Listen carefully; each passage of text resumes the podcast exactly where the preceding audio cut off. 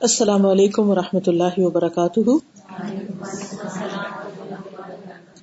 نحمد ونسلی علی رسول کریم اما بعد، فاعوذ باللہ من الشیطان الرجیم۔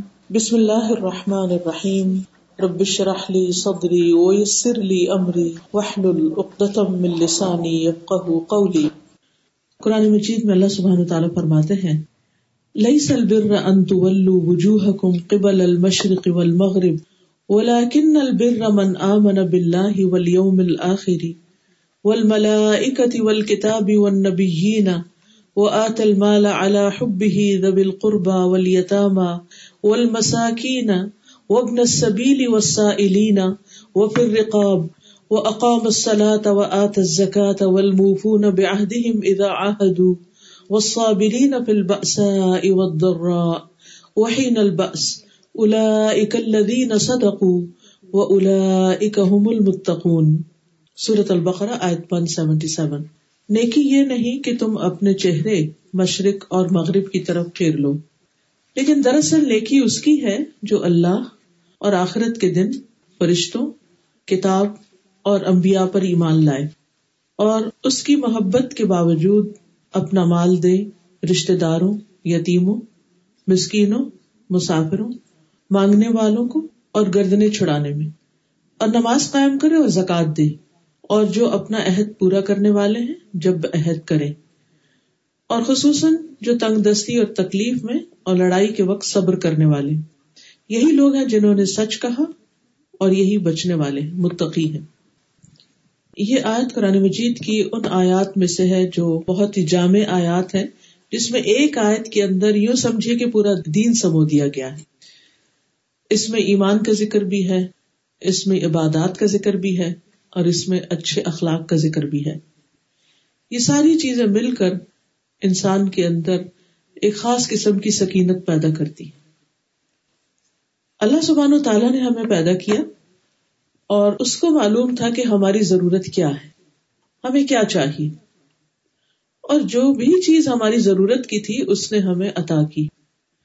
جس میں ہماری جسمانی ضروریات ہیں، کھانا، پینا، لباس، گھر، شادی، بچے۔ ہماری جذباتی ضروریات ہیں کہ ہمیں اپنے رشتوں سے، دوستوں سے محبت ملے۔ اس کے ساتھ ساتھ ہماری کچھ روحانی ضروریات بھی ہیں، ہمارے دل کی ضروریات بھی ہیں۔ اور وہ ضروریات پوری ہوتی ہیں وہی الہی کے ذریعے، اللہ سبحان و تعالیٰ کے کلام کے ذریعے، اللہ کی کتاب کے ذریعے، اللہ تعالیٰ کے احکامات کے ذریعے۔ جب انسان ان کو پڑھتا ہے، سنتا ہے، سمجھتا ہے اور اس کے مطابق اپنی زندگی بسر کرتا ہے۔ ہر انسان کے اندر اللہ سبحان و تعالیٰ نے نیکی کا شوق رکھ دیا وہ الحمہ فجورہ و تقواہ جہاں اس کے اندر غلط کاموں کی طرف ایک انکلینیشن، اس کا نفس اس کو مائل کرتا ہے۔ ان نفس اللہ عمارہ تم بسو بے شک نفس تو انسان کو برائی پر اکساتا ہی ہے۔ وہاں دوسری طرف اس کے اندر فطری طور پر نیکی سے محبت اور نیکی کرنے کے بعد ایک خوشی ہوتی ہے۔ یہ خوشی ہر انسان کو چاہیے ہوتی ہے۔ اس کے بغیر انسان کی تکمیل نہیں ہوتی، انسان مکمل نہیں ہوتا، انسان کمپلیٹ نہیں ہوتا۔ اس کو اطمینان اور خوشی نصیب نہیں ہوتی۔ انسان جتنا چاہے کھا لے، اچھے سے اچھا کھا لے، اچھے سے اچھا پہن لے، کپڑا پہنے، زیور پہنے، اچھے سے اچھا گھر بنا لے، اس کے آس پاس دوستوں کا رشتے داروں کا، پیاروں کا ایک بڑا سرکل ہو، لیکن جب تک اس کا تعلق اپنے رب کے ساتھ نہیں، جب تک اس کی محبت اپنے رب کے ساتھ نہیں، اس وقت تک اس کے اندر ایک خلا باقی رہتا ہے۔ اس کے اندر ایک اطمینان کی کیفیت نہیں آتی، کیونکہ اللہ ہی نے ہمیں پیدا کیا اور سب سے زیادہ اسی کا حق ہے کہ ہم اس کا شکر ادا کریں اور اس کو راضی کریں، اس کو خوش کر دیں۔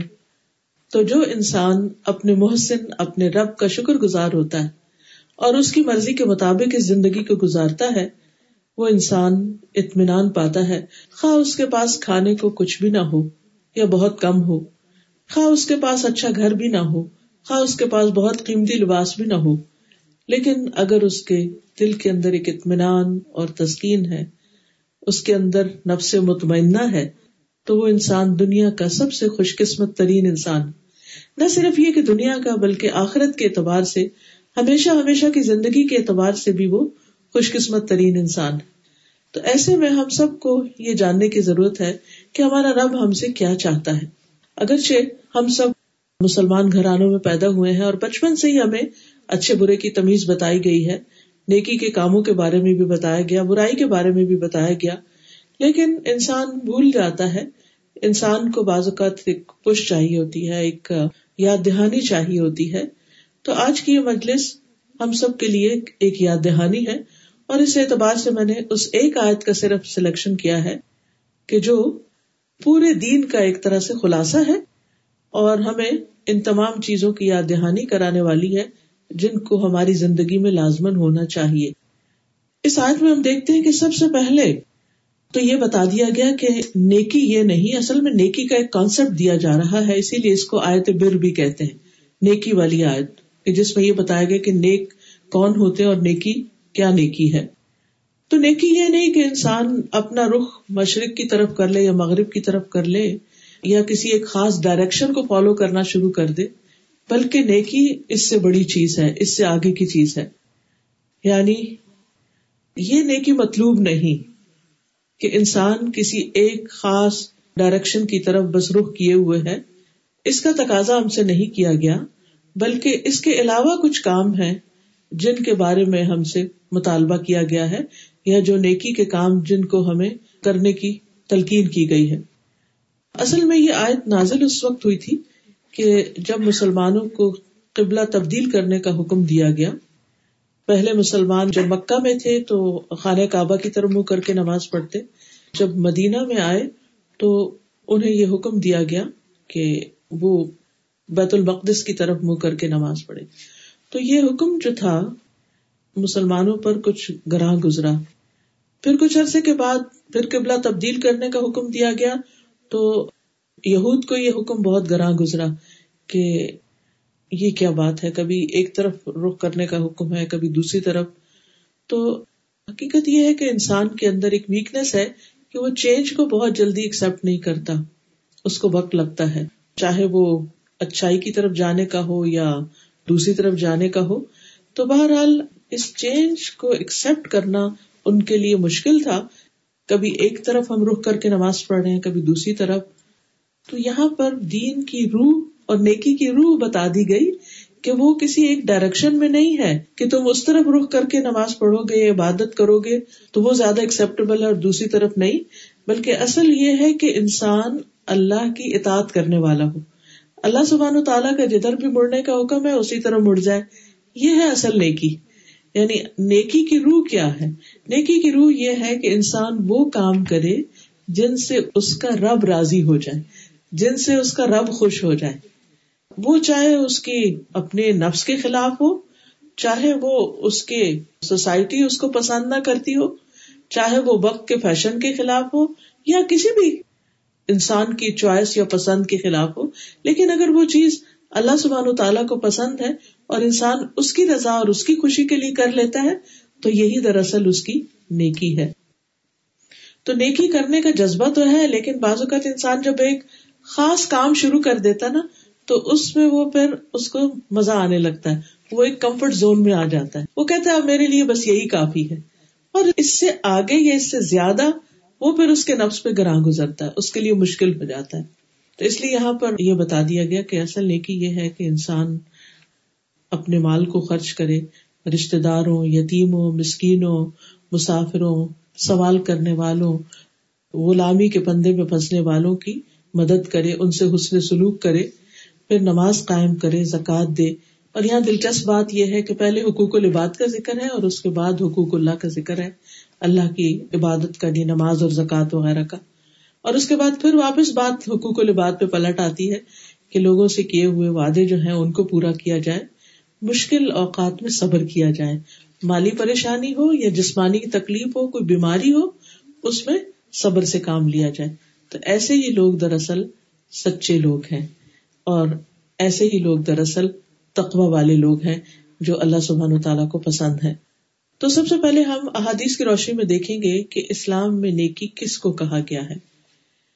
اس سلسلے میں مسند احمد بن حنبل کی ایک روایت ہے۔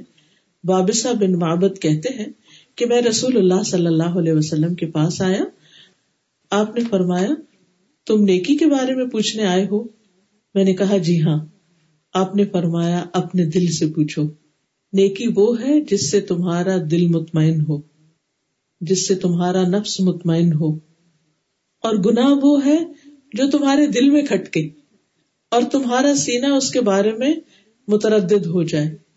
چاہے لوگ تمہیں فتوا دیں اور بار بار فتوا دیں کہ نہیں تم کر لو، کچھ نہیں ہوتا، کوئی فرق نہیں پڑتا۔ لیکن اگر تمہارے اپنے اندر اس کام کو کرنے کے لیے اطمینان نہیں تو اس کو چھوڑ دو۔ یعنی بہت سی چیزیں ایسی ہوتی ہیں نا کہ جس کے بارے میں ہم کنفیوز ہوتے ہیں یا شک میں پڑے ہوئے ہوتے ہیں، کریں کہ نہ کریں، ایسا کر لیں یا ویسا کر لیں۔ تو اس میں انسان کبھی ایک طرف راغب ہوتا ہے، کبھی دوسری طرف۔ اس کو اپنی نیت کا بھی کچھ سمجھ میں نہیں آ رہا ہوتا کہ میں کیوں کر رہا ہوں، یہ کیسے کر رہا ہوں۔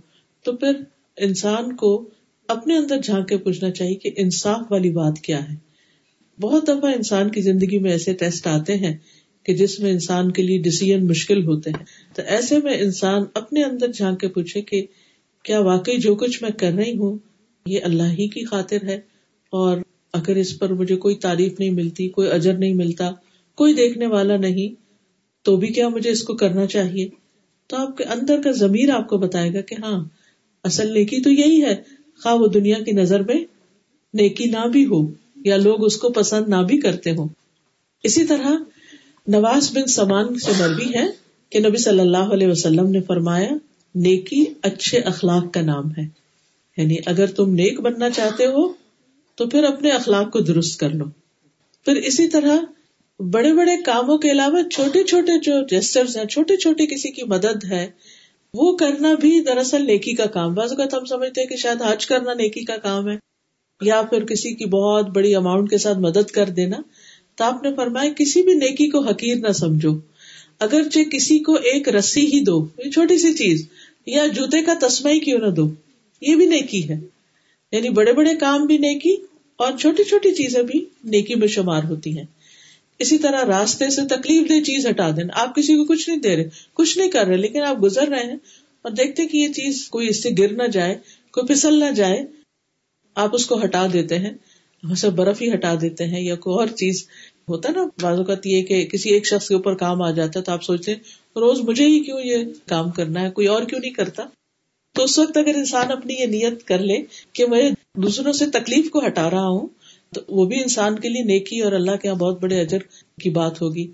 پھر اسی طرح مسکرا کے دیکھنا کسی کو جو ہے، یہ بھی نیکی ہے۔ اس میں تو کچھ بھی خرچ نہیں آتا، لیکن اس پر بھی انسان کے لیے اجر لکھ لیا جاتا ہے۔ اسی طرح آپ نے فرمایا کہ نیکی کے کسی کام کو حقیر نہ سمجھو۔ اگرچہ تم اپنے بھائی سے حشاش بشاش چہرے کے ساتھ بات کرو یعنی خوشی کے ساتھ اور ایک ویلکم کرتے ہوئے ایک ایک انسان لیے دیے رہے، بہت ریزرو رہے اور یہ کہ انسان کھلے دل کے ساتھ آگے بڑھ کر کسی سے ملاقات کرے، تو یہ بھی نیکی کا کام ہے۔ پھر اسی طرح سلام کرتے رہنا، سلام پھیلانا، اچھی بات کرنا۔ ایک شخص آئے اور کہنے لگے، اللہ کے رسول صلی اللہ علیہ وسلم، آپ مجھے کوئی ایسا کام بتا دیں کہ میں جنت میں چلا جاؤں، جنت میں داخل ہو جاؤں۔ تو آپ نے فرمایا، دو چیزیں مغفرت کو واجب کرتی ہیں۔ یعنی اگر تم وہ کرو گے تو تمہارے گناہ بخشے جائیں گے یعنی جنت میں لے جانے والی ہیں۔ ایک ہے سلام پھیلانا اور دوسرے اچھی بات کرنا۔ یعنی دوسروں کے ساتھ وہ بات کرو کہ جس سے ان کا دل خوش ہو، ان کو تکلیف دینے والی بات نہ کرو۔ اور خاص طور پر جب انسان اپنے گھر والوں کے بیچ میں رہتا ہے یا رشتے داروں کے بیچ میں، تو انسان کو ہر ایک کی ویکنیس بھی پتہ چل جاتی ہے کہ کون کس بات کو مائنڈ کرتا ہے، کس کے سامنے کس چیز کا ذکر کیا جائے تو اس کو پسند نہیں آتی۔ تو ایسی چیزوں کو بھی اوائڈ کرنا چاہیے۔ جب ہمیں پتا ہے کہ ہم کسی سے کسی خاص چیز کے بارے میں پوچھیں گے، مثلاً اگر کسی کے بچے نہیں، تو بار بار اس سے یہی سوال کرنا، تمہارے بچے کیوں نہیں؟ یا کیا ہوا تمہیں؟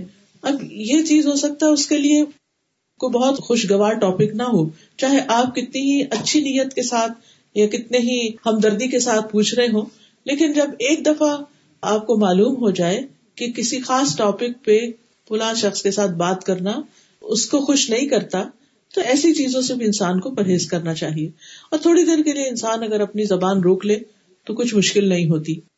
اسی طرح اللہ تعالیٰ کی تصویر کرنا، حمد کرنا، سبحان اللہ الحمد للہ اللہ اکبر، یہ چیزیں تو یہ بھی نیکی میں شمار ہوتا ہے، کیونکہ انسان کے صبح ہر ہر جوڑ پر صدقہ واجب ہو جاتا ہے۔ یعنی ہر صبح جب سورج نکلتا ہے تو ہمارا پورا جسم جو ہے مقروض ہوتا ہے۔ تو اس میں سے ہر جوڑ کا صدقہ دینا ہوتا ہے، جیسے یہ انگلی کا چھوٹا سا جوڑ ہے یا کانوں کی ہڈیوں میں چھوٹی چھوٹی چیزیں ہیں، تو تقریباً تین سو ساٹھ جوڑ ہیں۔ اور ان میں سے ہر جوڑ کا صدقہ کیا ہے؟ سبحان اللہ الحمد للہ اللہ اکبر، لا الہ الا اللہ۔ یہ سب کیا ہے؟ صدقہ ہے۔ اسی طرح نیکی کی بات کسی کو بتانا، برائی سے روکنا، یہ بھی صدقہ ہے۔ اور دو رکت نماز اشراق یا چاشت، جو بھی انسان سورج نکلنے کے بعد، پندرہ منٹ کے بعد سے لے کے زور کی نماز تک میری زوال تک اگر درمیان میں دو رکت بھی پڑھ لیتا ہے، تو پورے جسم کا صدقہ اس کا ادا ہو جاتا ہے۔ اور جب انسان اپنے جسم کا صدقہ دیتا رہتا ہے اچھے کاموں کے ساتھ، ضروری ہے کہ صرف مال سے دے، ہمارا ایک کانسیپٹ ہے کہ خاص قسم کا بکرا ذبح کر کے یہ کچھ، تو وہ بھی اچھی بات ہے، لیکن اگر وہ میسر نہیں اور یہ دوسرے آسان کام ہمارا دین ہمیں بتاتا ہے، تو یہ بھی نیکی شمار ہوتا ہے اور صدقہ ادا ہو جاتا ہے۔ اسی طرح آپ نے فرمایا کہ تمہارا اپنے بھائی کے ڈول میں پانی ڈال دینا۔ جیسے کنویں سے پانی لوگ نکالتے تھے تو اب نکالا ہے آپ نے اپنے لیے اور اتنے میں کوئی بچہ آ جاتا ہے کوئی خاتون آ جاتی ہے اور ان کے لیے پانی کھینچنا مشکل ہے، تو آپ نکال کے ان کے اس میں ڈال دیتے ہیں تو یہ بھی آپ کے لیے صدقہ لکھا جاتا ہے۔ اسی طرح اگر گھر میں آپ کسی کو جگ سے پانی ڈال کے دے دیتے ہیں یا ویسے پانی پلا دیتے ہیں تو بھی بہترین صدقہ ہے تاکہ ایک گھونٹ پانی بھی کسی کو پلانا جو ہے وہ بھی صدقہ شمار ہوتا ہے۔ یعنی اگر زیادہ نہیں بھی تو بات کا ہم کہتے ہیں تو تھوڑا سا ہے۔ اس سے کیا فائدہ؟ چلو، شرم کے بارے نہیں دیتے، لیکن وہ بھی کسی کو دے دینا نیکی شمار ہوتا ہے۔ اسی طرح کسی کو سواری پہ سوار کرا دینا، کسی کا سامان اٹھا لینا، خاص طور پر اگر کوئی بیمار ہو یا کوئی بوڑھا ہو، تو یہ ساری چیزیں صرف اس سے تعریف یا شکریہ لینے کے لیے نہیں، بلکہ اللہ سبحان تعالیٰ کی رضا کے لیے یہ ساری چیزیں نیکی میں شمار ہوتی ہیں۔ اسی طرح کسی کو راستہ بتا دینا، راستہ دکھا دینا۔ پھر اسی طرح کسی ایسے شخص کو جو خوف اور تنہائی محسوس کرے، اس کو انس دینا، اس کا حال چال پوچھ لینا۔ خصوصاً جب ہمارے والدین بوڑھے ہو جاتے ہیں، اگر بیک ہوم ہے تو کوئی ان کے پاس نہیں ہے یا صرف سروینٹس کے ساتھ رہ رہے ہیں۔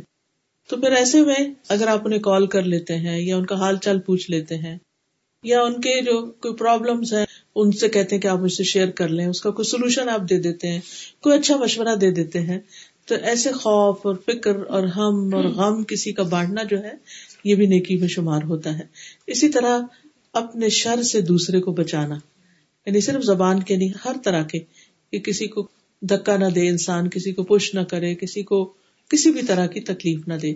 تو ان احادی سے یہ پتا چلتا ہے کہ ہمارے دین میں نیکی جو ہے اس کا کانسیپٹ جو ہے وہ بہت وسیع ہے۔ عام روز مرہ کے چھوٹے چھوٹے کام لوگوں کے ساتھ جو برتاؤ ہم کرتے ہیں، لین دین جو کرتے ہیں، اس میں دوسروں کو سہولت دینا، آسانی دینا، ان کی مدد کر دینا، ان کو خوش کر دینا، یہ ساری چیزیں نیکی میں شمار ہوتی ہیں۔ تو نیکی صرف یہ نہیں کہ تم اس بات پہ پریشان ہو رہے ہو کہ قبلہ مشرق ایک طرف سے دوسری طرف کیوں بیت المقدس سے خانہ کعبہ یا خانہ کعبہ سے بیت المقدس میں تبدیلی کیوں ہو گئی؟ یہ بھی دراصل مسلمانوں کی ایک تربیت تھی کہ اس موقع پر بلا دیکھتے ہیں کہ ریئیکشن کیا ہوتا ہے۔ تو ایسی تربیت جب انسان کی ہو جاتی ہے، تو باقی چیزوں میں بھی اس کے لیے آسانی ہو جاتی۔ انسان کو زندگی میں بہت دفعہ بہت سی تبدیلیوں سے گزرنا پڑتا ہے۔ تو ایسے میں انسان اگر دوسروں کے لیے مسئلہ کریٹ نہیں کرتا، سہولت پیدا کرتا ہے، تو وہ اس کے لیے اجر و ثواب کا باعث بنتا ہے۔ پھر فرمایا کہ ولا کنل برا لیکن نیکی اس کی نیکی ہے۔ من آمن بلّہ ولیوم الآخری ول ملائکتی ول کتابی ون نبیین کہ انسان اللہ پر ایمان لائے، آخرت پر ایمان لائے، فرشتوں پر ایمان لائے، کتاب پر، نبیوں پر۔ تو یہاں پر اس آیت میں ان چیزوں کا ذکر آتا ہے۔ لیکن احادیث سے ہمیں پتہ چلتا ہے کہ تقدیر پر ایمان یہ بھی ضروری ہے۔ آپ نے فرمایا، نبی صلی اللہ علیہ وسلم نے، ایمان یہ ہے کہ تم اللہ پر ایمان لاؤ، اس کے فرشتوں، اس کی کتابوں، اس کے رسولوں پر جنت پر ایمان لاؤ، آگ پر میزان پر ایمان لاؤ۔ یعنی آخرت کے جتنے مرحلے ہیں کہ پلسرات ہے، میزان ہے امال تولے جائیں گے، موت کے بعد جی اٹھنے پر اور تقدیر کے اچھے برے ہونے پر۔ اور انسان اس وقت تک مومن نہیں ہوتا جب تک ان تمام چیزوں پر جن پر ایمان لانا ضروری ہے، ان پر ایمان نہ لائے۔ اور اس ایمان کی تفصیل جاننا بھی بہت ضروری ہے۔ مثلاً اللہ سبحان و تعالیٰ پر ایمان لانے کا مطلب کیا ہے؟ ویسے تو ہم کہتے ہیں امن تو بلّہ ہے ہم سبھی مانتے ہیں اللہ کو۔ تو اس میں اس کے وجود پر، اس کی ذات پر کہ وہ ایگزٹ کرتا ہے، پھر اس کے بعد اس کی صفات پر، اس کے نام، اور پھر اسے ہر طرح کے ایب سے پاک قرار دینا، اس کے اندر اچھی اچھی صفات بتانا اور اس کو ہر ایب سے، جیسے ہم کہتے ہیں نا سبحان اللہ، تو سبحان اللہ کا مطلب یہی ہے کہ اللہ تعالیٰ ہر نقص اور ہر کمی اور ہر ایب سے پاک ہے۔ پھر اس کے بعد کتابوں پر تو جتنی بھی کتابیں نازل ہوئی فرشتے تو جتنے بھی فرشتے ہیں، ان سب پر اور پھر رسولوں پر بھی آدم علیہ السلام سے لے کر محمد صلی اللہ علیہ وسلم تک جتنے بھی رسول آئے اور وہاں آ کر سلسلہ ختم ہو گیا۔ اس کے بعد کسی اور کو رسول ماننے کی ضرورت نہیں۔ پھر آخرت پر جب ہم ایمان لاتے ہیں تو آخرت میں مرنے کے بعد سے لے کے قبر اور قبر کے اندر جزا اور سزا کا کانسیپٹ اور پھر آخرت کے جتنے بھی مرحلے ہیں، ان سب مرحلوں کی تفصیل ہمیں پتا ہونی چاہیے کہ انسان کہاں کہاں سے ہو کر گزرے گا۔ تو اس پر ایمان جو ہے وہ آخرت پر ایمان کا حصہ ہے۔ بہرحال پھر اس کے بعد وہ آت المالا اللہ بھی اور اس کی محبت میں یعنی اللہ کی محبت میں مال خرچ کرے۔ اور دوسرا معنی بھی کیا جاتا ہے کہ مال کی محبت کے باوجود مال خرچ کرے۔ کس پر؟ اس کی تفصیل آگے بتا دی گئی۔ قرآن مجید کے شروع میں ہی اللہ سبحان و تعالی متقی لوگوں کی جو صفت بیان کرتے ہیں، وہ یہ ہے کہ وہ مما رزق نہ خون جو رزق ہم نے انہیں دیا ہے، اس میں سے وہ خرچ کرتے ہیں۔ اب یہ جو خرچ کرنے والی بات ہے، یہ یہی نہیں کہ صرف غریب اور فقیر اور ان لوگوں پر خرچ کرتے ہیں، بلکہ اپنی ذات پر بھی خرچ کرنا، اپنے والدین پہ خرچ کرنا، اپنی اولاد پہ خرچ کرنا، شوہر کا اپنی بیوی پہ خرچ کرنا، اپنی ضروریات پوری کرنے کے لیے خرچ کرنا، یہ سارے کا سارا انسان کے لیے اجر و ثواب کا باعث ہوتا ہے، اگر انسان حلال طریقے سے کماتا اور حلال طریقے سے خرچ کرتا اور اصراف نہیں کرتا اور بخل نہیں کرتا۔ دو چیزوں سے بس منع کیا گیا ایک تو ضرورت سے زیادہ اسپینڈ کرنا، جس کی ضرورت نہ ہو ایکسٹرا فضول بےکار چیزیں خریدتے رہنا، صرف شاپنگ کے شوق میں۔ اور اس سے بھی منع کیا گیا کہ انسان اپنی ضرورت بھی پوری نہ کرے، کہ جو اس کو چاہیے اس میں بھی خرچ نہ کرے اور صرف پیسے بچا بچا کے ہی رکھتا رہے۔ تو ان دونوں انتہاؤں کے بیچ میں درمیان میں خرچ کرتے ہیں، اپنے اوپر بھی، دوسروں کے اوپر بھی۔ انسان خود پر، اپنے بچوں پر تو خوشی سے خرچ کر لیتا ہے، لیکن دوسروں پر جب خرچ کرنے کی باری آتی ہے تو اس میں بعض اوقات انسان کو اپنی ضروریات پھر یاد آ جاتی اپنے حال کی نہیں، اپنے فیوچر کی بھی یاد آتی اور اس وجہ سے انسان پھر دوسروں کو نہیں دیتا جو ہم سے زیادہ ضرورت مند ہوتے ہیں۔ پھر اس میں یہ بھی آتا ہے کہ خرچ کرنے کے بعد جب انسان کسی بھی یتیم، مسکین ضرورت مند بہن بھائی پر اچھے ہوں ان کے حالات یا نہیں، کسی بھی صورت میں خرچ کرے تو پھر کیا کہے؟ لا نرید منکم جزا ام ولا شکورا۔ نہ ہم بدلا چاہتے ہیں، نہ شکریہ چاہتے ہیں۔ یعنی انسان دے کر خرچ کر کے کسی سے اس کا جواب نہ مانگے۔ صرف اللہ کی خاطر خرچ کرے اور اس کا سلا اس سے مانگے۔ پھر اسی طرح مال کی محبت اور ہرس کے باوجود خرچ کرنے کا اجر بہت بڑا ہے۔ ایک آدمی نے آپ صلی اللہ علیہ وسلم سے پوچھا کہ سب سے افضل صدقہ کون سا ہے؟ تو آپ نے فرمایا کہ تندرستی کی حالت میں کہ تم صحت مند ہو، کیونکہ بیماری میں تو انسان پھر بیماری دور کرنے کے لیے بھی صدقہ کرتا ہے۔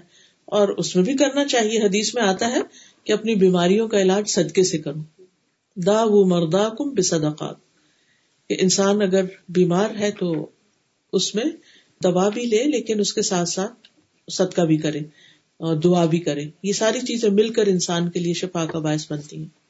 پچھلے دنوں کوئی بتا رہا تھا مجھے کہ وہ کسی کو جانتے ہیں کہ جو بیمار ہو گئے کسی خاصی تکلیف دہ بیماری کا شکار ہو گئے تو وہ ڈاکٹر کے پاس جاتے سارا کچھ بتاتے پھر ڈاکٹر دوائیاں لکھ کر دیتا پھر وہ دوائیوں کی دکان پہ جاتے اور پوچھتے کہ ان دوائیوں کا ٹوٹل کتنا بنتا ہے۔ تو اس کا ٹوٹل کروا کے تو جتنے پیسے وہ دوائیوں کے بنتے ہوتے وہ جا کے صدقہ کرتے۔ یعنی خود بھی یعنی دوا بھی کھا لی لیکن اس کے ساتھ ساتھ اتنا پیسہ صدقہ بھی۔ کر دیا۔ کسی غریب کی مدد بھی کر دی اور وہ بہت جلدی ان کو اس بڑی مصیبت سے نجات مل گئی۔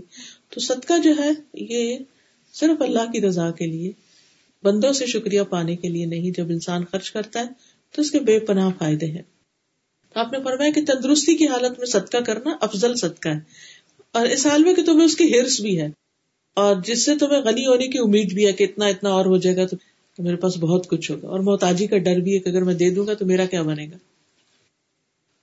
اور قرآن میں تو یہاں تک کہا گیا کہ لن تنال مما تحبون۔ تم نیکی کو پا ہی نہیں سکتے، ہرگز ہرگز، جب تک کہ تم وہ خرچ نہ کرو جس سے تم محبت کرتے ہو۔ یعنی پسندیدہ چیز خرچ کرنا۔ صرف یہ نہیں کہ ایکسٹرا بیکار، فضول اور ایسی چیزیں جو ہمارے کام کی نہیں، بس صرف وہ نکال دو، نہیں۔ بعض اوقات کوئی ایسی چیز جس کو استعمال کرنے کو آپ کا اپنا دل بھی چاہ رہا ہو، تو آپ اس کو صرف اللہ کو خوش کرنے کے لیے کسی اور کو دے دیں۔ اور ریٹرن کی کوئی لالچ یا کوئی بھی غرض اور ہرس نہ ہو اس میں۔ تو یہ بہترین صدقہ ہوتا ہے۔ کبھی کبھی دل چاہتا ہے کہ اللہ کوئی ایسا کام کرے کہ تو راضی ہو جائے ہم سے۔ تو ان کاموں میں سے ایک یہ ہے کہ انسان پھر اپنی پسندیدہ چیز میں سے کچھ اللہ کے راستے میں دے۔ اس میں بھی مما کہا گیا ساری کی ساری دینے کا بھی حکم نہیں ہے۔ کچھ بھی اگر اس میں سے دے دو گے تو بھی وہ قبول ہو جائے گا ان شاء اللہ پھر اسی طرح یہ ہے کہ ہر روز کچھ نہ کچھ صدقہ ضرور کرنا چاہیے۔ کسی نہ کسی شکل میں۔ یا تو انسان ڈیلی بیس پر کسی کا کچھ باندھ دے کسی کا کوئی وظیفہ لگا دے۔ مثلا ہر روز کے کسی کے دودھ کے پیسے یا کسی کے، جیسے کئی رشتے دار غریب ہوتے ہیں، ان کے پاس نہیں ہوتا اور ہمیں پتا بھی ہوتا ہے۔ کبھی کسی کے بچوں کی فیس ہو سکتی ہے، کسی نہ کسی شکل میں۔ اور بازو کہتا ہے ایسا ہوتا کہ آپ کے آس پاس کوئی غریب مسکین نہیں ہوتا۔ تو اگر پانی کا ایک گھوٹ بھی آپ کسی کو پلاتے ہیں نا، تو وہ بھی آپ کے حق میں صدقہ لکھا جاتا ہے۔ تو اس نیت کے ساتھ کہ اللہ تیری رضا کے لیے میں دوسروں کی مدد اور خدمت کر رہی ہوں۔ حدیث میں آتا ہے کہ ہر روز صبح دو فرشتے اترتے ہیں۔ ان میں سے ایک کہتا ہے، اے اللہ، خرچ کرنے والے کو اس کا بدلہ دے یعنی اس کو اور بھی دے۔ اور دوسرا فرشتہ کہتا ہے کہ اللہ، روک کے رکھنے والے کے مال کو ضائع کر دے۔ یعنی ایسی جگہ لگے کہ کوئی فائدہ اس کو نہ ہو۔ اب خرچ کہاں کہاں کرے، کس کس کو دے؟ تو سب سے پہلا حق بتایا کہ رشتے داروں کا۔ رشتے داروں پہ خرچ کرنا عام طور پہ مشکل کام ہوتا ہے، کیونکہ ان سے انسان کو نہ شکریہ ملتا ہے اور وہ اس کو اپنا حق ہی سمجھتے یعنی انسان، اس لیے پھر اس کا دل بھی نہیں بازوقت کرتا کہ ان کو کتنا بھی دو یا راضی بھی نہیں ہوتے، وہ کہتے ہیں کہ ابھی بھی کچھ نہیں کیا۔ تو ایسوں کو دینا جو ہے، وہ زیادہ اجر کا باعث ہے۔ اور آپ نے فرمایا کہ ایک دینار وہ ہے جو تم اللہ کی راہ میں دیتے ہو، ایک وہ ہے جو غلام کو آزاد کرنے کے لیے دیتے ہو، ایک وہ ہے جو کسی مسکین کو دیتے ہو اور ایک وہ جو اپنے گھر والوں پہ خرچ کرتے ہو تو اجر کے لحاظ سے سب سے افضل وہ ہے جو تم اپنے گھر والوں کو دے رہے اپنے اہل و عیال پہ خرچ کرتے پھر اسی طرح آپ نے فرمایا، نبی صلی اللہ علیہ وسلم نے، کہ تمہارا اپنے آپ کو کھلانا تمہارے لیے صدقہ ہے۔ یعنی اگر تم اپنے لیے جا کے کچھ خرید کر لائے ہو اور پکا رہے ہو، پھر کھا رہے ہو، اس پر بھی تمہارے لیے اجر ہے۔ کیونکہ انسان یہ نیت رکھتا ہے نا کہ میری صحت اچھی ہو تو میں بندوں کی بھی خدمت کروں اللہ کی بھی اچھی طرح عبادت کروں، تو ہمارے دین میں ہر ایفرٹ جو اچھی نیت کے ساتھ کی جاتی ہے، اس پر انسان کو ریوارڈ ملتا ہے اور وہ اس کی عبادت بن جاتی ہے۔ چاہے وہ دنیاوی ضروریات ہی کیوں نہ پوری کرنی ہو۔ رسول اللہ صلی اللہ علیہ وسلم نے فرمایا، جب کوئی شخص اپنے گھر والوں پہ خرچ کرتا ہے اور اس پر ثواب کی نیت رکھتا ہے، تو وہ خرچ کرنا بھی اس کے لیے صدقہ ہے۔ ایک حدیث میں آتا ہے کہ آپ نے فرمایا، جب آدمی اپنی بیوی کو پانی پلاتا ہے تو اسے اجر دیا جاتا ہے۔ تو ارباز بن ساری کہتے ہیں کہ یہ حدیث سن کر میں اٹھا اور بیوی کو پانی پلایا۔ اور اسے یہ حدیث بھی سنائی کہ میں اس لیے کر رہا ہوں۔ تو اب دیکھیے کہ یہ ہمارا دین دراصل ہمارے اپنے ہی گھریلو تعلقات کو خوشگوار کرنے کے لیے کتنا مددگار ہے۔ اصل میں ہوتا یہ ہے کہ کام وہی ہوتا ہے جو ہم نے کرنے بھی ہوتے ہیں۔ لیکن ہم بوجھل قدموں سے کر رہے ہوتے ہیں۔ کون اٹھے دے اب پھر پانی بھرے۔ یعنی وہ دل میں ایک تنگی سی جو آ جاتی ہے نا، وہ ایسی حادث وہ تنگی دور کر دیتی۔ کرنا تو ہے ہلکے دل کے ساتھ، خوشی کے ساتھ کرتے رہے اور کوئی جواباً ہمارے لیے نہ بھی کرے۔ کیونکہ بازو کا ایسا ہوتا ہے نا، آپ کسی کے لیے اتنا کرتے کرتے کرتے اور وہ ایک دن شکریہ بھی نہیں کہتا۔ ایک دن جواب بھی کچھ آپ کے لیے نہیں کرتا۔ تو پھر انسان سوچتے کہ ایسے لوگوں کے ساتھ پھر انسان ان کے ساتھ کچھ بھی نہ کرے تو بہتر۔ نہیں نہیں، جب اللہ کے لیے کر رہے ہیں تو اس کا اجر کئی گنا زیادہ ہی بڑھ جائے گا۔ بنسبت اس کے۔ آپ نے فرمایا سب سے افضل وہ صدقہ ہے جو اس رشتے دار پہ کیا جائے جو پوشیدہ دشمنی رکھتا ہے نہیں۔ دل میں تم سے حسد رکھتا ہے یا تمہیں پسند ہی نہیں کرتا، تم سے کبھی خوشی نہیں ہوتا، تو اس کو دینا تمہارے لیے زیادہ اجر کا باعث۔ کیونکہ دیتے رہو دیتے رہو، کبھی تو اس کا دل موم ہو ہی جائے گا۔ کبھی تو وہ بغض اور نفرت دور ہو ہی جائے گی۔ کبھی تو غلط فہمیاں دور ہو ہی جائیں گی۔ اور یہ احسان کرنا جو ہے وہ بالآخر انسانوں کے ذہن کو تبدیل کر ہی دیتا ہے۔ آخر کتنے دن کوئی ہم سے کھچ کے رہے گا؟ اگر ہم خیر کرتے رہیں گے تو اس کا دل بھی مائل ہو ہی جائے گا۔ دوسرا جو خرچ کرنے کی خاص جگہ ہے وہ یتیم ہے اور قرآن مجید میں بھی آتا ہے کہ یسلون کا مادہ یون فکون آپ سے پوچھتے ہیں کہ کیا خرچ کریں۔ کلمان فخ تم من خیرن فلیل والدین ولاقربین ولیتام آپ ان سے کہہ دیجیے کہ جو تم خرچ کرو تو اپنے والدین پر۔ اور رشتے داروں پر اور یتیموں پر اور مسکینوں پر۔ والدین کا ذکر خاص طور پر کیوں کیا گیا؟ آپ سے جو لوگ بھی اسٹیج پر آ چکے ہیں کہ ایک طرف والدین بھی زندہ ہیں اور دوسری طرف بچے بھی بڑے ہو رہے ہیں، تو اپنے دل سے پوچھیے کہ کس پر خرچ کرتے ہوئے آپ خوشی سے اور محبت اور چاہت سے خرچ کرتے ہیں؟ یا جب کوئی چیز پاس آتی ہے تو پہلا خیال کس کا آتا ہے؟ یہ کس کو دے کر آپ کو بہت خوشی ہوتی ہے؟ یہ کس کے لیے اس کو جمع کر لیتے ہیں؟ کس کے لیے رکھتے ہیں؟ تو عموماً اولادی ہوتی ہے۔ اولادی کی طرف دھیان جاتا ہے۔ ماں باپ کی طرف دھیان ویسے ہی کم جاتا ہے، کیونکہ ساری زندگی ہم لینے کے عادی ہو جاتے ہیں نا۔ تو وہ لگتا ہے کہ شاید ان کو دینے کی ضرورت بھی نہیں، ان کے پاس تو آلریڈی بہت کچھ ہے۔ پہلے ان کے پاس سبھی کچھ ہو، پھر بھی کچھ نہ کچھ ان کے ساتھ کرتے رہنا جو ہے، یہ بر الوالدین میں آتا ہے نیکی میں آتا ہے۔ اور والدین کے ساتھ نیکی، ان نیکیوں میں سے جس کا سلا انسان کو دنیا میں بھی ملتا ہے۔ جس کا ریوارڈ جلدی آتا ہے یعنی انسان کو اگر کوئی پریشانی ہے، کوئی تکلیف ہے اس کی زندگی میں، تو سب سے پہلے والدین کا دل خوش کرنے کی کوشش کرے خواہ وہ ایک فون کال ہو، خواہ ان کے لیے کوئی گفٹ بھیجنا ہو، خواہ کسی اور کو بھجوانا ہو جاؤ، ان کے پاس بیٹھو، ان کی مدد کرو یا کسی بھی اعتبار سے۔ پھر یہ ہے کہ یتیم کی پرورش، خواہ اپنے گھر میں رکھ کے کی جائے یا اس کا کوئی وظیفہ باندھ دیا جائے۔ آپ نے فرمایا اپنے یا کسی دوسرے کے یتیم بچے کی پرورش کرنے والا میں اور وہ جنت میں اس طرح ہوں گے، بشرطے کہ وہ اللہ سے ڈرتا ہو۔ یعنی بالکل یہ جیسے دو انگلیاں، شہادت کی اور درمیانی انگلی کو آپ نے ساتھ ملا کے بتایا کہ اس کو جنت میں اعلیٰ ترین مقام ہوگا، قریب ہوگا میرے۔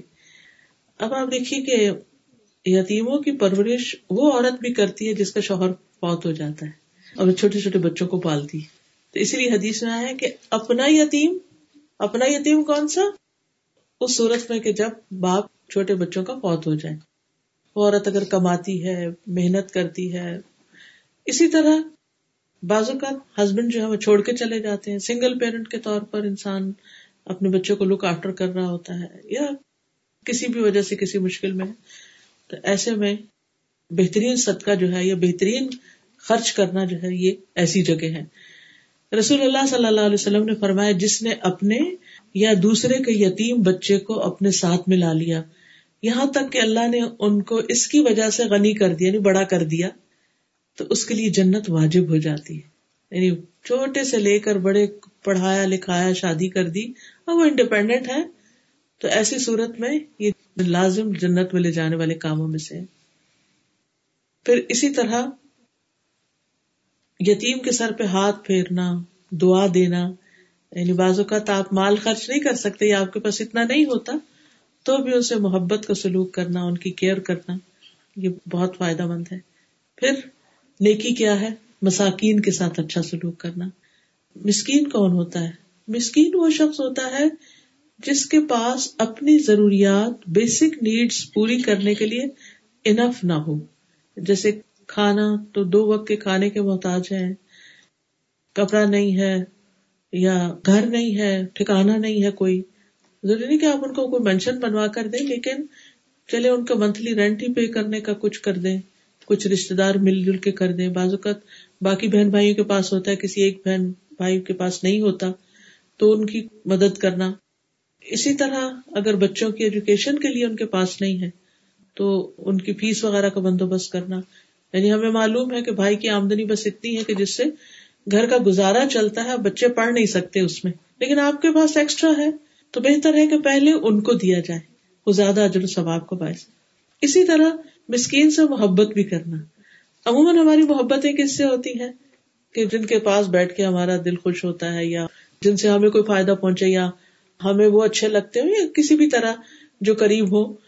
لیکن ایسے لوگ جو دنیاوی اعتبار سے پیچھے ہوتے ہیں، جن کے پاس نہ اچھا لباس ہے، نہ اچھا گھر ہے، نہ اچھا کھانا ہے، تو عموماً لوگ ان سے دوستی نہیں رکھتے، ان سے تعلق نہیں رکھتے۔ ان کے گھر جانا اپنے اسٹیٹس کے خلاف سمجھتے ہیں۔ لیکن انسان کی نیکی کیا ہے؟ کہ ایسے لوگوں کے پاس خود جائے، جا کر ان کے پاس بیٹھے، ان سے محبت کرے۔ اس سے انسان کا اپنا دل بھی نرم ہوتا ہے۔ ہم نے دیکھو کہ دل میں بازو کا سختی سے آ جاتی ایک عجیب وحشت سی ہونے لگتی۔ ایک شخص نبی صلی اللہ علیہ وسلم کے پاس ہے، کہنے لگے کہ میرا دل سخت ہے۔ تو آپ نے اس کو یہی بتایا کہ یتیم کے سر پہ ہاتھ پھیرے۔ تو یہ یتیم اور پسکیل لوگوں کے پاس جانا، ان کے لیے کوئی کام کاج کر دینا۔ نبی صلی اللہ علیہ وسلم نے فرمایا، بیوہ اور مسکین کے لیے دوڑ دھوپ کرنے والا۔ دوڑ دھوپ کا مطلب کیا ہے؟ کبھی انہیں ڈاکٹر کے پاس لے جاؤ، کبھی ان کو شاپنگ کرانے کے لیے لے جاؤ۔ کبھی ان کے کوئی کسی دفتر کا کام آ گیا ہے وہاں لے جاؤ۔ اب وہ ایسی خواتین ہیں یا ایسے لوگ ہیں جو دوسروں پر ڈپینڈنٹ ہے آپ نے فرمایا وہ ایسا ہے، ایسا شخص جیسا اللہ کی راہ میں جہاد کرنے والا یا رات کو قیام کرنے والا اور دن کو روزہ رکھنے والا۔ یہ نیکیاں بڑی مشکل ہوتی ہیں نا۔ انسان کے اپنے کام ختم نہیں ہوتے، اتنے میں آپ کو ایک کال آ جاتی ذرا فلاں میرا کام ہے مجھے لے جائیں۔ کچھ لوگ بیمار ہوتے ہیں، ان کو ساری زندگی بہت اچھی گزری ہوتی ہے، لیکن بڑھاپے میں نہ خود گاڑی چلا سکتے ہیں، نہ کہیں جا سکتے ہیں، نہ آ سکتے ہیں، خصوصاً جو موسم سخت ہو جاتا ہے۔ تو ایسے میں ایسے لوگوں کے کام کر دینا، ان کا خیال رکھنا، ان کے بارے میں سوچنا کہ ان کو ضرورت ہو سکتی ہے ہماری، یہ ساری چیزیں نیکی میں شمار ہوتی ہیں۔ اور ایسا کرنے والا حقیقت میں نیک شخص ہوتا ہے۔ نبی صلی اللہ علیہ وسلم نے فرمایا، مسکینوں سے محبت کرو۔ ابو سعید کہتے تھے، مساکین سے محبت کرو۔ کیونکہ میں نے رسول اللہ صلی اللہ علیہ وسلم کو فرماتے ہوئے سنا، آپ اپنی دعا میں کہتے تھے، اے اللہ مجھے مسکین کی زندگی، مسکین کی موت اور میرا حشر مسکینوں کی جماعت کے ساتھ ہو۔ کیونکہ قیامت کے دن مساکین جو ہے جنت میں دوسرے لوگوں کے مقابلے میں پانچ سو سال پہلے پہنچ جائیں گے۔ صحابہ جو تھے وہ مساکین کا بہت خیال رکھتے تھے اور ان کو اپ لفٹ کرتے رہتے تھے، ساتھ ملاتے تھے۔ جعفر بن نبی طالب نبی صلی اللہ علیہ وسلم کے کزن ہیں، حضرت علی کے بھائی ہیں۔ تو خاص طور پر ان کے بارے میں آتا ہے کہ وہ مساکین کا بہت خیال رکھتے۔ جن لوگوں کے پاس کوئی اپنی ضرورت کی چیزیں نہیں ہوتی تھی انہیں کھانے پینے کو تو اپنے گھر لے جاتے، کچھ نہ کچھ کھلاتے۔ اور کبھی ایسا بھی ہوتا تھا کہ کچھ بھی ان کے گھر میں نہیں ہوتا تھا تو وہ گھی یا شہد رکھنے کا جو برتن ہوتا تھا وہی لے آتے تھے کہ چلو اس کو ہی چاٹ لو۔ تو صحابہ کہتے ہیں کہ ہم اس میں جو کچھ ہوتا تھا اس کو چاٹ لیتے تھے۔ یعنی اس میں بھی شرم محسوس نہیں کرتے تھے کہ اچھا اب بلا لیا اور کچھ ہے نہیں، جو بھی ہے بےر منیمم وہی پیش کر دو۔ اسی طرح نبی صلی اللہ علیہ وسلم کو ایک دفعہ ایک گو ایک جانور ہوتا ہے، وہ پیش کی جیسے لزرٹ کی طرح ہوتا ہے۔ تو آپ کو پسند نہیں تھا، تو آپ نے اس کو نہیں کھایا۔ تو زتاشا کہتی ہے کہ آپ مساکین کو کھلا دیں۔ تو آپ نے فرمایا، جو چیز خود نہیں کھاتے، ان کو بھی نہ کھلاؤ۔ یعنی مساکین کو صرف بچا کھچا نہیں، بلکہ اچھی چیزیں بھی دو۔ پھر ببن السبیل، مسافر کا حق ہے۔ اب مسافر کون ہے؟ مسافر ایک تو وہ شخص ہے کہ جو کہیں بھی ٹریول کر رہا ہے، امیر ہے یا غریب ہے، لیکن راستے میں اچانک بیمار ہو گیا ہے یا اس کا سب کچھ لٹ گیا، کھو گیا ہے یہ رستہ کھو گیا، بھول گیا، کیونکہ ضروری ہے کہ ہر شخص ہائی ویز پہ ہی سفر کرنے والا ہو۔ بعض اوقات آؤٹسکٹس میں بھی نکل جاتے ہیں، ایسے علاقے بھی ہوتے ہیں جہاں گاڑیاں نہیں جاتی ہیں گوڑے کچروں پر بھی آج تک وہاں پر لوگ ٹریول کرتے ہیں پہاڑی علاقوں میں۔ تو ایسی صورت میں اس کی مدد، خواہ پانی کے گلاس سے ہی کیوں نہ ہو۔ یعنی ضروری نہیں کہ وہ کو بہت کچھ ہم اس کے لیے کریں، جتنی ہماری توفیق ہو، اس کی مدد اور خدمت کرنا جو ہے۔ آپ صلی اللہ علیہ وسلم نے اس کے بارے میں بتایا کہ مرنے کے بعد جن نیکیوں کا ثواب ملتا ہے یعنی صدقہ جاریہ کے، اس میں سے مسافر خانہ بنانا بھی ہے۔ اسی لیے آپ دیکھیں کہ ابھی بھی اگر آپ اسلامک ورلڈ میں ٹریول کریں، تو ان کے جو پرانے پرانے علاقے ہیں، مثلا مجھے کچھ سال پہلے سیریا جانے کا اتفاق ہوا، تو وہاں جو ان کا اولڈ سٹی تھا ڈماسکس کا اور ایون حلب کا، وہاں پر کچھ اس طرح کے گھر بنے ہوئے تھے، جیسے آپ یوں سمجھیں، جیسے پاکستان میں کبھی آپ کسی ٹرک اڈے کے اوپر گئے ہوں یا کچھ، تو وہ چھوٹے چھوٹے سے گھر اوپر نیچے اور پورے ایک تو میں نے پوچھا کہ کیا تو کہتے کہ یہاں ٹریڈرز آتے تھے اور آ کے تو اپنی چیزوں کا خرید و فروخت کرتے اور ان جگہوں پر ان چھوٹے چھوٹے کمروں اور گھروں میں جیسے آج کل تو ہوٹل بن گئے تو یہاں رہا کرتے سرائے ٹائپ جیسے ہوتے نا ربات بھی کہتے سرائے بھی کہتے تو اس میں رہتے تھے اور وہ یعنی فری رہائش ہوتی تھی۔ جو آیا رہا اپنا کام کیا اور پھر چلے گئے۔ تو مسافروں کا خیال رکھنا جو ہے یہ ہمیشہ سے ہمارے کلچر کا ایک حصہ رہا ہے اور اس کا اجر جو ہے وہ مرنے کے بعد بھی انسان کو ملتا رہتا ہے۔ اسی طرح یہ ہے کہ اگر کوئی شخص مسافر کی ضرورت کو پورا نہیں کرتا، جبکہ اس کے پاس استطاعت ہو، تو ایسا شخص جو ہے اللہ تعالیٰ قیامت کے دن اس سے بات نہیں کرے گا، اس سے سخت ناراض ہوگا۔ پھر اسی طرح وسائلین، مانگنے والے۔ اگر جو مانگنا ناپسندیدہ اور اس سے منع بھی کیا گیا لیکن سم ٹائم یہ ہوتا ہے کہ کچھ لوگ بہت ہی شدید ضرورت مند ہوتے ہیں۔ ان کو مانگنا ہی پڑتا ہے۔ تو ان کا بھی حق ہے۔ آپ نے فرمایا کہ مانگنے والے کو نہ لوٹاؤ۔ خواہ بکری کا جلا ہوا کھری کیوں نہ دے دو، اگر اور کچھ نہیں، جو ہے وہی دے دو۔ پھر اسی طرح غلام کو آزاد کرنا۔ آج کے دور میں غلامی تو نہیں ہے، لیکن بعض اوقات لوگ بے وجہ، بے گنا پکڑے جاتے ہیں، جیلوں میں بند ہو جاتے ہیں۔ ان کو چھڑانے کے لیے بڑی بڑی رقم چاہیے ہوتی ہے۔ تو ان کو آزاد کرانا جو ہے، وہ بھی ایک بہت بڑا کام ہے۔ یہ ہوتے حقوق و لباد اس کے بعد یہ ہے کہ انسان صرف ان چیزوں کو کر کے خوش نہ ہو جائے، بلکہ اس کے ساتھ ساتھ اللہ کا حق بھی ادا کرے۔ اچھا ہمارا کیا ہوتا ہے کہ ہم اگر بندوں کی خدمت کر رہے ہیں تو نماز چھوڑنا شروع کر دیں گے، اور اگر نمازوں کی پابندی کر رہے ہیں تو بندوں کی طرف سے غافل ہو جائیں گے۔ تو وہی بات ہو گئی، یا مشرق کے ہو گئے، یا مغرب کے ہو گئے، یا ایک کام پکڑ لیا، یا دوسرا پکڑ لیا۔ تو اس میں بیلنس رکھنا جو ہے اور اعتدال سے کام لینا، یہ بہت ضروری ہوتا ہے۔ تو اس لیے وہ اقام السلاد بیچ میں آ گئی کہ یہ سارے کام بہت اچھے ہیں، لیکن ساتھ ساتھ نماز بھی شروع میں ایمان کا ذکر کر دی، کیونکہ ایمان کے بغیر تو کوئی نیکی قبول نہیں۔ پھر نیکیوں کا ذکر کر دیا کہ پھر نماز قائم کرنے کا۔ ایک شخص نے نبی صلی اللہ علیہ وسلم سے پوچھا کہ سب سے افضل عمل کون سا ہے؟ فرمایا، نماز کو وقت پہ ادا کرنا یعنی اس کے پرسکرائب ٹائم کے اندر اس کو۔ پھر والدین کے ساتھ نیکی کرنا، پھر اللہ کے راستے میں جہاد کرنا۔ پھر اسلام کا ستون ہے نماز اور نماز جو ہے وہ انسان کی برائیوں کو دور کرتی ہے۔ اللہ سبحانہ تعالیٰ روزانہ دو بار فرشتوں سے بندوں کی نمازوں کی خبر لیتے قیامت کے دن تو پوچھیں گے لیکن دنیا میں بھی دن کے دو اوقات میں فرشتوں سے پوچھتے ہیں کہ میرے بندوں کو کس حال میں پایا۔ ابو حرارا کہتے یہ بخاری کی روایت ہے کہ رسول اللہ صلی اللہ علیہ وسلم نے فرمایا، تمہارے پاس دن اور رات میں فرشتے باری باری آتے ہیں۔ وہ نماز فجر اور نماز اثر میں اکٹھے ہوتے ہیں۔ یعنی دن کی ڈیوٹی دینے والے اثر کے وقت جب جانے لگتے ہیں تو اثر کی نماز تک رکے رہتے ہیں اور نئی ڈیوٹی والے بھی آ جاتے ہیں۔ تو یہ دونوں وہاں پر اکٹھے ہوتے ہیں۔ پھر ایک شفٹ اپنی پوری کر کے چلے جاتے ہیں اور دوسرے پر صبح کے وقت تبدیلی ہوتی ہے۔ فرمائے کہ جو فرشتے رات کو تمہارے پاس رہے، جب وہ آسمان پہ جاتے ہیں تو اللہ تعالیٰ ان سے پوچھتا ہے۔ حالانکہ وہ بندوں کے حال سے خود بھی خوب واقف ہے وہ پوچھتا ہے کہ تم نے میرے بندوں کو کس حال میں چھوڑا؟ وہ کہتے ہم نے اس حال میں چھوڑا کہ وہ نماز پڑھ رہے تھے اور اس حال میں پہنچے کہ وہ نماز پڑھ رہے تھے۔ تو دن رات مومن بندے کی گواہیاں اللہ کے پاس جاتی رہتی ہیں کہ وہ نماز ادا کر رہے تھے۔ رسول اللہ صلی اللہ علیہ وسلم نے فرمایا، اللہ تعالیٰ نے اپنے بندوں پر پانچ نمازیں فرض کی ہیں۔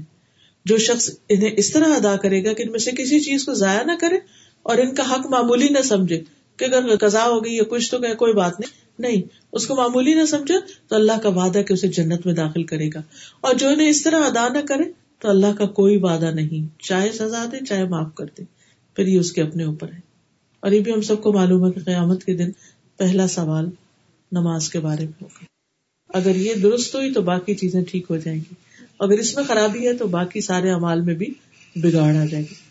اور یہ حقیقت ہے کہ اگر نماز کا انسان ادا کرنے کا پابند ہو جائے تو باقی زندگی میں بہت اعتدال آ جاتا ہے، کیونکہ خود بخود ٹائم مینجمنٹ بھی آ جاتی ہے۔ پھر اسی طرح یہ کہ زکوٰۃ کی ادائیگی۔ نماز کے بعد زکوٰۃ کا درجہ قرآن مجید میں بہت جگہ نماز اور زکوٰۃ اکٹھے اکٹھے ہیں۔ زکوٰۃ جو ہے، یہ اللہ تعالیٰ کی رحمت حاصل کرنے کا ذریعہ ہے، اللہ کا قرب حاصل کرنے کا ذریعہ ہے۔ مال کا شر اور وبال دور کرنے کا ذریعہ ہے۔ رسول اللہ صلی اللہ علیہ وسلم سے ایک شخص نے کہا، اللہ کے رسول، اگر کوئی شخص اپنے مال کی زکات ادا کرے تو کیسا ہے؟ تو آپ نے فرمایا، جس نے اپنے مال کی زکات ادا کی، بس اس سے مال کی برائی جاتی رہی۔ یعنی مال پاک ہو گیا اس کا۔ اور جو خوش دلی سے زکات دے، اس کے ساتھ بھی جنت کا وعدہ ہے۔ پھر اسی طرح زیور جو ہم نے پہنتے ہیں، اس پر بھی زکات دینی چاہیے۔ اس سلسلے میں ایک سنا نبی داؤد کی روایت ہے۔ حضرت عائشہ کہتی ہے کہ ایک دن رسول اللہ صلی اللہ علیہ وسلم میرے پاس آئے۔ اور میں نے ہاتھوں میں چاندی کی موٹی موٹی انگوٹیاں پہنی ہوئی تھی آپ نے پوچھا، عائشہ، یہ کیا ہے؟ میں نے کیا، اللہ کے رسول، میں نے اس لیے بنوائی ہے تاکہ آپ کے لیے زیب و زینت اختیار کروں۔ آپ نے فرمایا، کیا تم اس کی زکات ادا کرتی؟ میں نے کہا، نہیں۔ یا جو اللہ نے چاہا، وہ کہا۔ تو آپ نے فرمایا، تمہیں جہنم میں لے جانے کے لیے یہی کافی یعنی اگر تم اس زکات کو ادا نہ کرو۔ تو اس لیے بہت کیئرفل ہونا چاہیے۔ ہم یہ کہتے رہتے کہ تو سسرال کا زیور ہے، ہم تو کماتے نہیں، ہم اس میں سے کیا دیں؟ نہیں، اسی زیور میں سے نکالنا ضروری ہے۔ اسی طرح اگر خود کما کے کچھ خریدا ہے تو اس میں سے بھی زکات دینے کی۔ بس صرف یہ کہ سال گزرنا ضروری ہے اور ساڑھے سات تولے سونا اور باون تولے چاندی جو ہے وہ ہونی چاہیے۔ تب زکات عائد ہوتی ہے۔ اس کے اکولنٹ اگر کرنسی ہو انسان کے پاس۔ پھر نماز زکات کا ذکر کرنے کے بعد وعدوں کی پابندی کی بات کی گئی کہ اپنے وعدے پورے کرتے ہیں اصل میں یہ کہ وعدہ جو ہے وہ اس کے بارے میں قیامت کے دن سوال کیا جائے گا۔ وہ اوف بلا ان اللہ کانا مسولہ عہد کی پابندی کرو کیونکہ اس کے بارے میں پوچھا جائے گا۔ نبی صلی اللہ علیہ وسلم ہر خطبے میں فرماتے تھے، اس میں ایمان ہی نہیں جس میں امانت نہیں، اور اس کا دین ہی نہیں جو وعدہ نہیں پورا کرتا۔ اور وعدہ شکنی جو ہے، یہ فاسکوں کی علامت ہے، جیسے قرآن مجید میں بتایا گیا، اور منافقین کی علامت ہے۔ کمٹمنٹس کو نبھانا، اپنے وعدے کو پورا کرنا، یہ مومن کی شان ہے۔ اور آخر میں جو چیز ہمیں بتائی گئی وہ ہے صبر۔ صبر کب؟ فل درا مصیبت میں، تنگی میں، تکلیف میں یعنی مشکل حالات میں۔ اصل میں اللہ تعالیٰ نے ہمیں دنیا میں امتحان کے لیے بھیجے ہمیں ٹیسٹ کیا جا رہا اور اللہ تعالیٰ نے خود ہی بتا دیا کہ تمہیں مختلف طرح سے آزماؤں گا میں۔ ولا نبل کم بشئی من الخوف والجوع ونقص من الاموال والانفس والثمرات وبشر الصابرین الذين اذا اصابتهم مصیبت قالوا انا لله وانا راجعون. ہم ضرور تمہیں آزمائیں گے، خوف میں سے، بھوک میں سے، جان، مال اور پھلوں کی کمی میں سے۔ یعنی کبھی کو فوت ہو سکتا ہے، کبھی کوئی بیمار ہو سکتا ہے، کبھی لگی ہوئی کھیتی ساری برباد ہو سکتی ہے۔ اور اسی طرح باقی نقصان بھی، خوف ہو سکتی ہے، کچھ کھانے کو نہیں ہو سکتا، جاب جا سکتی، کچھ بھی ہو سکتا۔ تو ایسے میں بشر صابرین صبر کرنے والوں کو خوشخبری دے دو۔ اللہ دین ایزا اصابت مصیبت قالو انا للہ و انا راجعون۔ جب انہیں کوئی مصیبت آتی ہے تو کہتے ہیں، ہم اللہ کے لیے اور اللہ کی طرف جانے والے۔ اگر کوئی چیز ہم سے کھو گئی تو ہم بھی تو جانے والے۔ تو بہرحال، مومن وہ ہوتا ہے جو ان آزمائشوں کے وقت، تکلیفوں کے وقت صبر کرتا ہے۔ اور صبر کیا ہے؟ اللہ سے گلا شکوا نہ کرنا اور چیخو پکار نہ کرنا۔ اور کوئی ایسی حرکت نہ کرنا کہ جو اللہ تعالیٰ کو پسند نہیں۔ نبی صلی اللہ علیہ وسلم نے فرمایا، مومن کے متعلق اللہ کی تقدیر اور فیصلے پہ مجھے تعجب ہوتا ہے۔ اگر اسے کوئی بھلائی حاصل ہوتی ہے تو اپنے رب کی تعریف کرتا ہے، شکر ادا کرتا ہے۔ کوئی مصیبت آتی ہے تو اپنے رب کی تعریف کرتا ہے اور صبر کرتا ہے۔ یعنی تکلیف میں بھی پھر رب سے راضی رہتا ہے۔ یہ ہے صبر۔ صبر کے دو درجے ہوتے ہیں اور اجر بھی ان کے مطابق ہے۔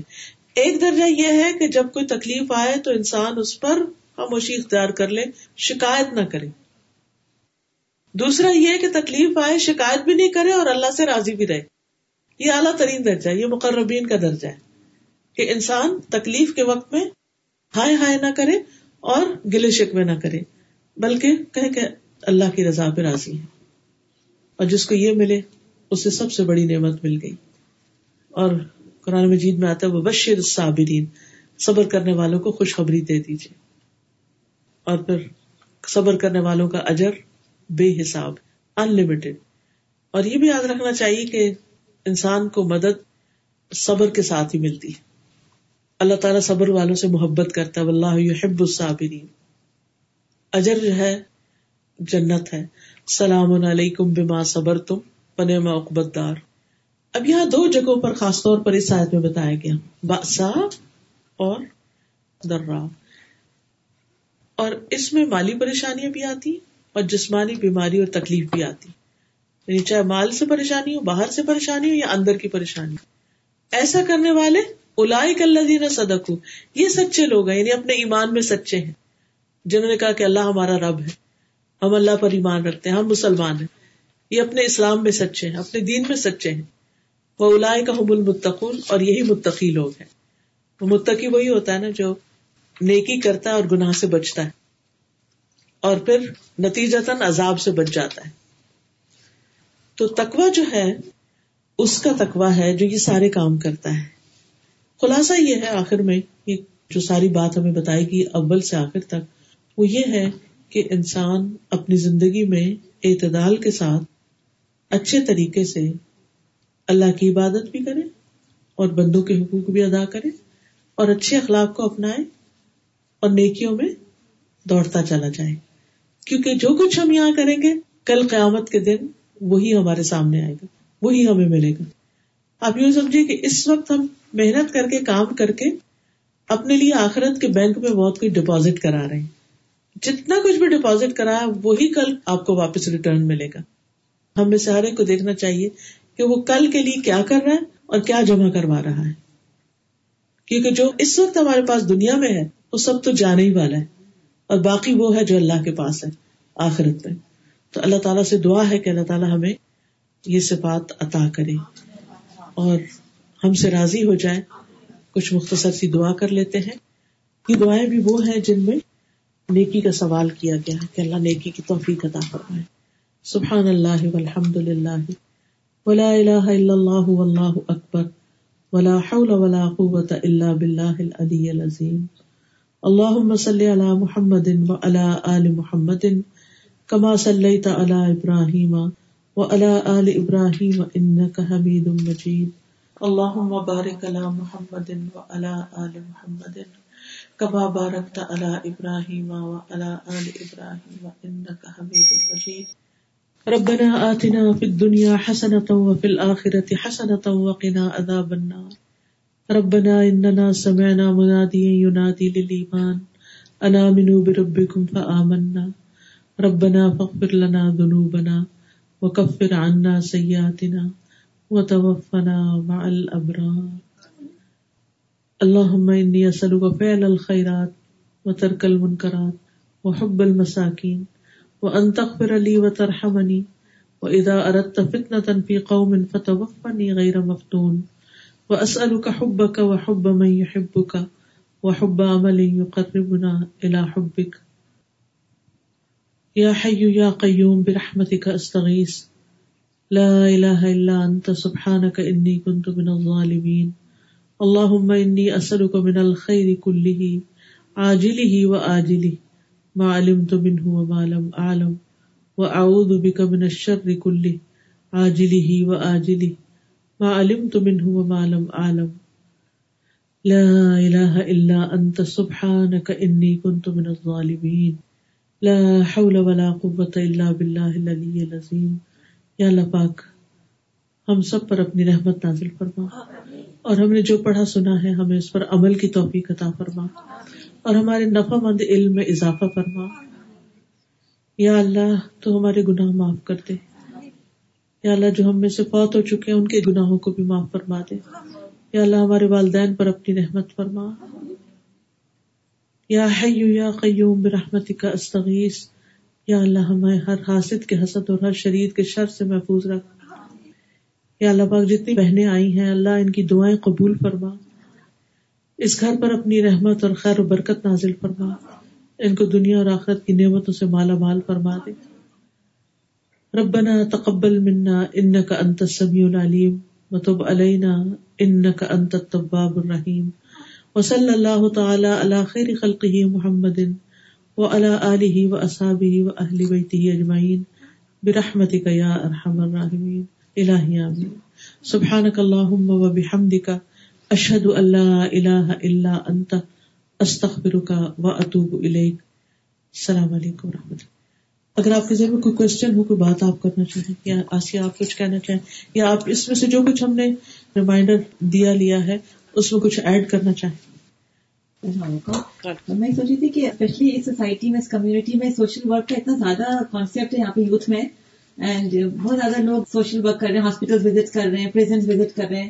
لیکن what's missing out is the عبادات جیسا سادہ نے بتایا بیلنس کرنا بہت ضروری ہے. اینڈ دیٹس دا پرائیورٹی عبادات فرسٹ اینڈ دین حقوق عباد. ساتھ ساتھ چلے گا لیکن پہلے بس مجھے اس کا ریمائنڈر تھا، اپنے لیے بھی میں اپنے بچوں کو بھی کہتی ہوں کہ do not forget you are عبادت you are first before anyone comes اصل میں عبادت ہمیں اسٹرانگ کرتی ہے بندوں کی مدد اور خدمت پر. صرف آپ سے پوچھنا تھا کہ چارج کی نماز کا ٹائم کیا سورج نکلنے کے پندرہ منٹ بعد سے شروع ہو کر ظہر کی نماز یعنی زوال سے پندرہ منٹ پہلے تک۔ جو پونے بارہ کا لے بارہ کا لے آج کل ساڑھے بارہ ہو رہا ہے۔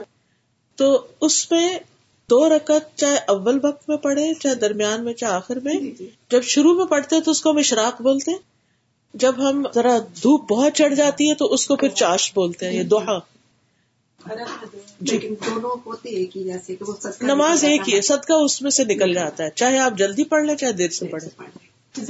صحیح میں نے یہ پوچھنا تھا کہ جی۔ نماز وقت پر ادا کرنی چاہیے لیکن جیسے ہم شاپنگ کے لیے نکلے ہوئے ہیں تو مال میں میوزک لگا ہوا تو ہم گاڑی میں جا کے اپنی نماز ادا کر سکتے ہیں؟ مال میں اگر کسی ایک طرف کر رہے ہیں اس سے کوئی فرق نہیں پڑتا کہ باہر کیا ہو رہا ہے ہاں پڑھ سکتے ہیں۔ گاڑی میں نماز نہیں ہوتی کیونکہ فرض جو ہے وہ کھڑے ہو کے پڑھنا چاہیے۔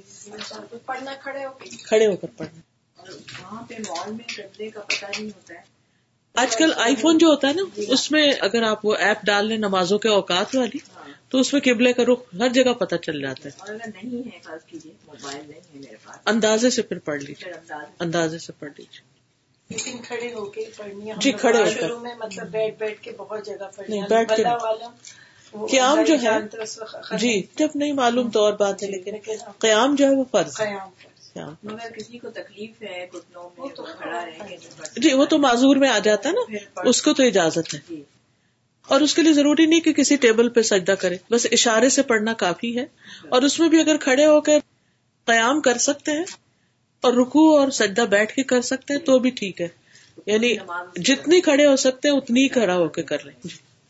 کچھ لوگ چلتی گاڑی میں بھی نماز پڑھتے نفل تو پڑھ سکتے ہیں فرض کے لیے روکنا لازم۔ لیکن اس میں بھی قبلے کا تعین کر جی قبلے کا تعین بھی ضروری۔ جی ہاں۔ اللہ یہ کہ کوئی ایسی جگہ پھنس گیا ٹریفک میں اب نہ آگے کے نہ آپ کے ہاتھ میں نہیں۔ کبھی کبھی آپ کو کوئی ایکسیڈنٹ نظر آ جاتا ہے وہ آپ کسی ایسی جگہ اسٹک ہو جاتے ہیں کہ آپ کی نماز جا رہی ہے۔ اس صورت میں بہتر یہ ہے کہ آپ پھر جدھر بھی منہ ہے اور جہاں بھی بیٹھے ہیں پھر آپ پڑھ لیں۔ لیکن جہاں ہمارے اختیار میں ہو تو پھر ہم پانی کی اگر اویلیبلٹی نہیں ہے پھر تیمم کر لیں۔ جی پھر تیمم کر لیں۔ جی۔ اگر ہم اگر کہیں جا رہے ہیں اور ہمارے کو معلوم کہ ہماری نماز مس ہو جائے گی تو کیا ہم پہلے پڑھ سکتے ہیں؟ اگر تو آؤٹ آف دا سٹی جا رہے ہیں دور کا سفر ہے پھر تو گھر سے پڑھ کے جا سکتے ہیں۔ زہر اور اثر ملا سکتے ہیں مغرب اور عشاء ملا سکتے ہیں۔ فجر اکیلے ہی پڑھنی ہوتی ہے۔ ٹھیک۔ لیکن اگر شہر کے اندر ہے تو پھر کہیں بھی آپ جہاں ہے وہیں پڑھ لیں۔ السلام علیکم ورحمۃ اللہ مجھے ایک کنفیوژن ہوتا ہے کہ جب کہتے ہیں کہ جب ہم مالس میں جائیں ہم لوگوں کے سامنے پڑھیں سب لوگ ہم مرد جو چل رہے ہیں سب دیکھ رہے ہیں کہ عورت سجدہ کر رہی ہے اٹھ رہی ہے وتھ آل دا ارکان ایوری تھنگ تو وہ کافی مجھے سب بہت لوگ کہتے ہیں کہ how is there appropriate to pray in the mall when all the men non محرمز are passing by and they are looking at you اس میں یہ کہ انسان بالکل راستے میں نہیں پڑے۔ جی جی جیسے کوئی تھوڑا کارنر ہو تو کوئی اکا دکا اگر گزر گیا ہے۔ جی۔ ابل تو لوگ دیکھتے نہیں اور اگر کوئی دیکھے بھی تو اس کو یہ پتا چلے گا کہ یہ بھی عبادت کا ایک طریقہ ہے۔ جی بالکل ہے کوئی حرج نہیں بالکل۔ کچھ نہیں ہوتا۔ جی نو ہیزیٹیشن جی۔ بلکہ یہ دعویٰ کرنے کا ایک بہترین طریقہ ہے جی، جو میں سمجھتی ہوں اس میں بڑی حکمت ہے۔ اللہ تعالیٰ نے اگر ہم پہ نماز فرض کیا ہے اور وقت کی پابندی کے ساتھ کی ہے تو اس کی کوئی وجہ ہے۔ تاکہ ہم ہر جگہ اس بات کو ثابت کریں کہ ہم اللہ ہی کے بندے ہیں ہم کہیں بھی ہیں۔ چاہے گھر پہ ہیں چاہے گھر سے باہر ہیں چاہے سفر میں ہیں۔ I remember praying at a furniture shop. تو میں جب پڑھ کے اٹھی تو وہ آدمی کہنے لگا کہ did you pray for me اجازت دی پڑھنے کی کہیں راسکنگ بھی ایز ویل صحیح۔ Usually non-Muslims when they see like you're praying, so they actually become like God conscious themselves. Right? جی بالکل۔ Because the moment they automatically think of God. when you're praying. بالکل۔ اور اپنے مسلم بھی جو نہیں پڑھ رہے ہوتے، وہ بھی دیکھ کے تھے او اگر یہ پڑھ رہا ہے تو مجھے بھی پڑھنا چاہیے۔ تو it's a reminder quite reminder گھر سے نکلے تو ہم اتنے اپروپریٹلی ڈریسڈ ہو کے نماز پڑھ لیں جس طرح جی یہ ہاں۔ ان کا کہنے نا خاص طور پہ مجھے اس سے خیال ہے کہ شاید اگر پراپرلی کورڈ نہیں ہو عورتیں اور وہ سجدے میں جا رہی ہیں پھر خود ہی بعض اوقات اتنی شارٹ شرٹس ہوتی ہیں نا کھینچ رہی ہوتی ہے کہ ہمیں پڑھ. لیں تو میں نے کہا اللہ کرے ہم ایسے ہو کہ ہم باہر نکلے اس طرح جہاں بھی ہم پڑھ ہم سکیں پڑھ سکیں۔ Even though we are covered, we are still like, you know, people say that how you are praying Like- and when everybody's looking at you when you are doing نہیں آپ دیکھیے کہ ویسے بھی تو ہم کچھ سامان اٹھانے کے لیے جھک رہے ہوتے ہیں کچھ رکھ رہے ہوتے ہیں گاڑی پہ چڑھ رہے ہوتے ہیں تو کچھ نہ کچھ تو ایکسپوز ہو ہی جاتا ہے نا تو اللہ کے آگے اگر جھک رہے تو کیا؟ جی۔ ہاں اتنا وہ کوئی بادر نہیں کرتا. اور استاد زکوٰۃ کے لیے عورت کو خود اپنی پے کرنی چاہیے یا اگر ہسبینڈ اگر ہسبینڈ ادا کر دے تو ادا تو ہو جاتی ہے لیکن اگر وہ نہیں کرتا تو پھر خود ہی کرنی ہوگی۔ لیکن ایسن کیا ہے؟ یعنی اگر دونوں صورتیں afford, ٹھیک ہے. دونوں تو ٹھیک ہے۔